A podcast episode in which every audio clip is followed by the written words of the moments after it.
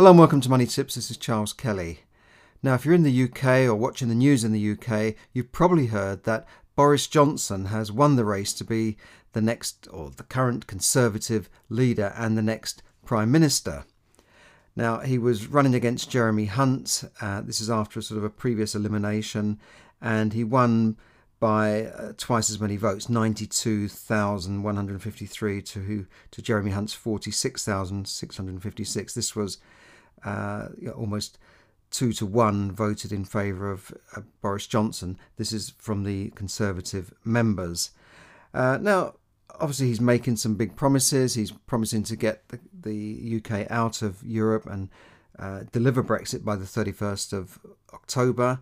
Uh, having said that, you know, Mrs. May, Theresa May, the previous leader, has failed and Parliament's not supporting him. So one wonders, you know, what can he do? Uh, well, I don't know. You've got to give the guy a chance. I mean, it's a bit like a football team which is not doing very well, and they bring in a new manager, and the manager has got the same players, right? He's got the same team there, and he has to try and do something with them.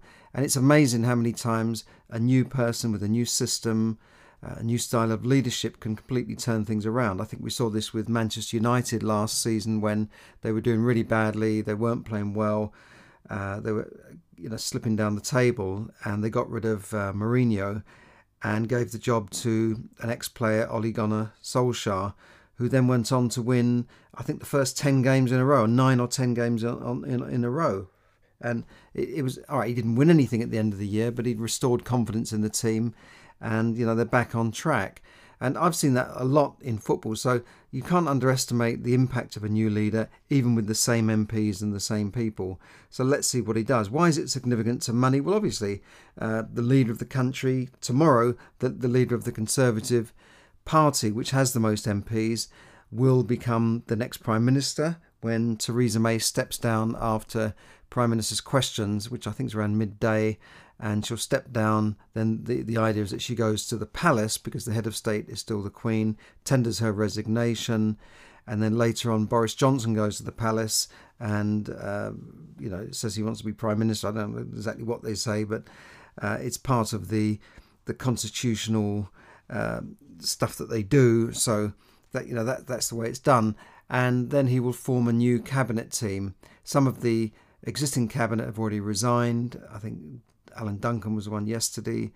Philip Hammond said he would resign, and he's the Chancellor, which is one of the main jobs in the country. You know, you've got the Prime Minister, the Home Office, the Foreign Office, and, the Chancellor is almost considered like the number two. Um, so that's that's a significant move. We don't know who's going to be Chancellor yet, but Mr. Boris Johnson has been promising new things. He's been promising 20,000 more policemen. Uh, he, he's made some other promises which will sort of cost money, but at the same time, he, he said he will uh, reduce taxes. So, how is he going to do it? Well, we'll have to see. Um, we'll have to see how he does it. It might mean more borrowing, uh, which is not, is not a bad thing if you're borrowing for the right things, if you're borrowing to invest, because he's talking about making every home in the country have uh, broadband, which is not the case at the moment. So he's promising quite a few things, and we'll have to see whether he can deliver on those promises. But we all wish him luck. We, we want him to do well because it's important for the country that you know we have a strong leader, and perhaps he will restore confidence in in the country.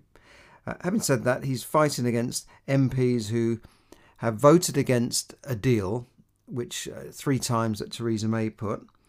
Uh, they don't want to leave with no deal, so they're trying to vote against leaving with no deal, and yet they know that the European Union are not going to give the UK any new deal. So a lot of them just don't want any deal. They just don't want to leave. You know, they, they want to stay, and we know that a lot of them are Remainers.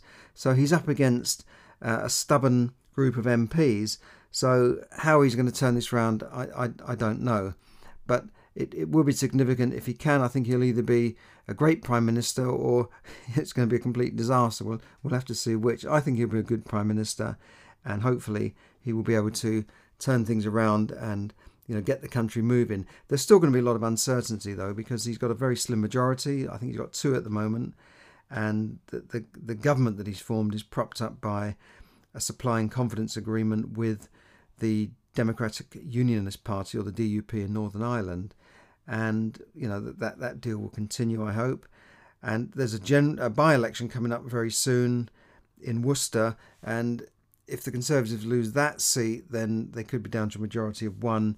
So if he doesn't come out of uh, if he doesn't come out of Europe and deliver Brexit by the 31st of October, then what happens then? Will there, there be a vote of no confidence in the government, and will we have uh, yet another general election? I think which will be the third general election since 2015, uh, which you know will, will cause a lot of disruption and uncertainty in the country. People tend to sort of put off decisions until after the general election, and I know that business and uh, people who run businesses and big businesses definitely not in favour of a, Jeremy Corbyn government. Now, whatever you think about Labour Conservative, uh, they're, they're, definitely not in favour of a, a, Jeremy Corbyn government. So, if if Boris Johnson does badly and loses, then we could see a Corbyn government in power. Who knows?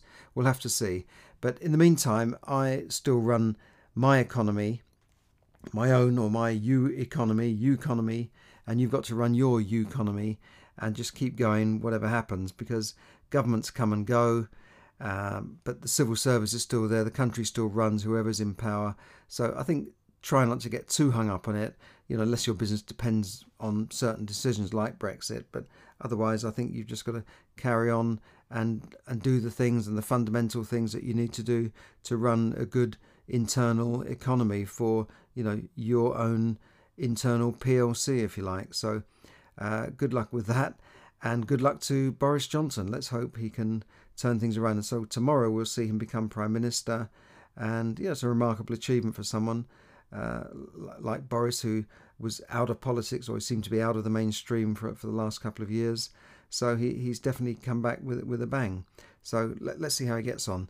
That's all for now. This has been Charles Kelly bringing you money tips to help you save, earn, invest, accumulate, and enjoy more money.